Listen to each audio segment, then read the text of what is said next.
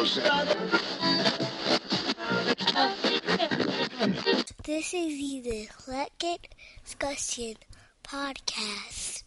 Yo, back in the days, the simplest of all things kept us occupied. We like laid jacks down, and, and I mean, jacks was such a simple game. It's things that they call jacks. You bounce the ball, scoop them up. We get a deck of cards and lay them out uh, face down and play memory for an hour.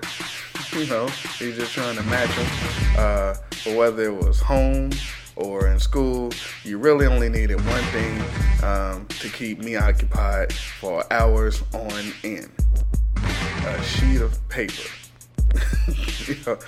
a simple sheet of paper, we could take that and make a day with it. We had, yeah, spitballs, uh, paper ball fights, paper basketball, man, the paper three point shootouts, the horse. I had the mad ill turnaround and the, the difficult dunks. now, in school, they had the construction paper. You know, it was dope colors though. It's kind of thicker. Orange was orange was my color, of course. Um, I don't remember maroon, but I bet that would have been dope if they had it. But um, we take out um, our two color safety scissors, make it happen with the with the crafts in our class. But I mean, that was all fine and good. But a, a simple sheet of loose leaf, man, and and no shout outs to the perforated paper. We had spiral notebooks and and that frayed mask that got all over the place. Then they dropped the uh, perforated joints where you could peel it off and leave the spiral inside the notebook. But the problem was when you borrowed some paper and put it in with your other paper, when you put it in your trapper keeper, it didn't match up, it didn't line up. The margins was all messed up. It was too small, son. Fuck that. Anyway. Yeah, we get a sheet of paper though, and we make paper planes, paper airplanes. Man, like bust open the Trapper Keeper or the Garfield folders and get some paper and get the folded. And, and you know, it'd be like whose goes the furthest, if it did loops or not, or how cool it landed. People like, yo, you see how it glid? glid.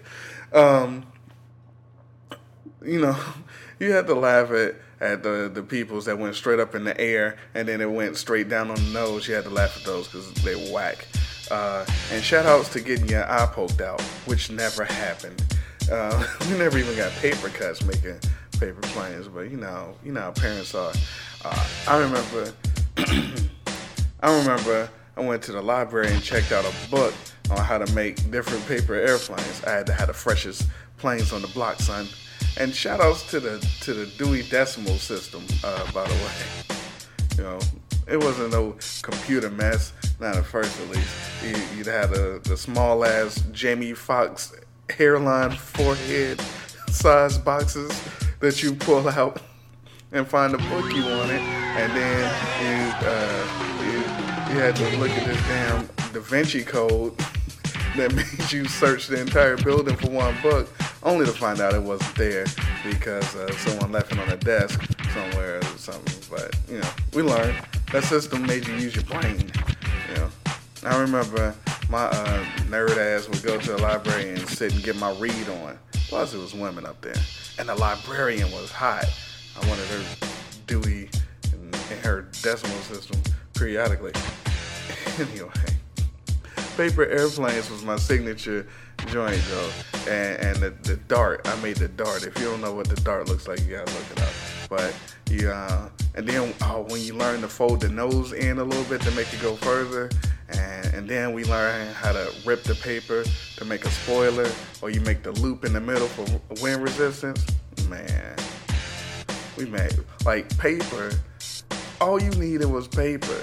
We made. Uh, the paper throwing stars. You threw those joints at each other when the teacher had her back turned.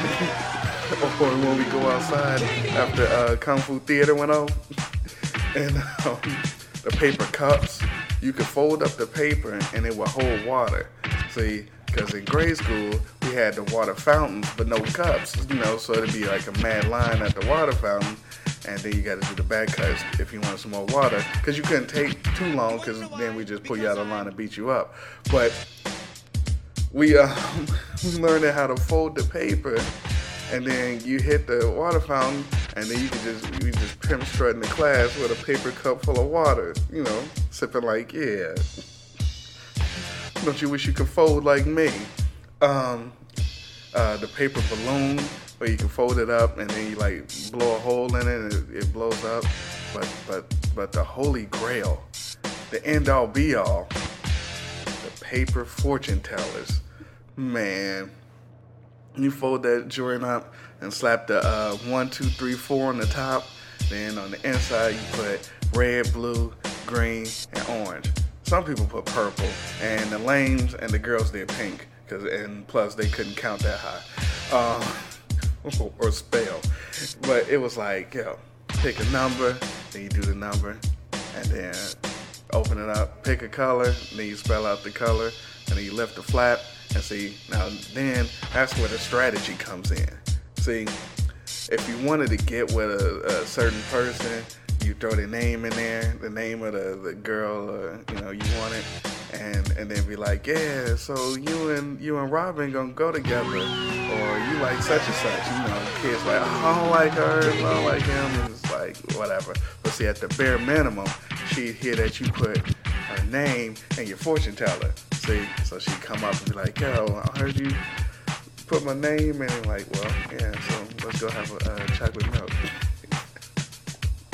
or you had the ones that you open up and say somebody stink or eat their boogers, or you like the fat kid in school that um, the the fat kid in social studies that smell like sweat, mustard, and burnt green olives. But yeah, I still make those joints. I be at work like, hell, pick a color. um, oh, and paper mache was dumb and messy.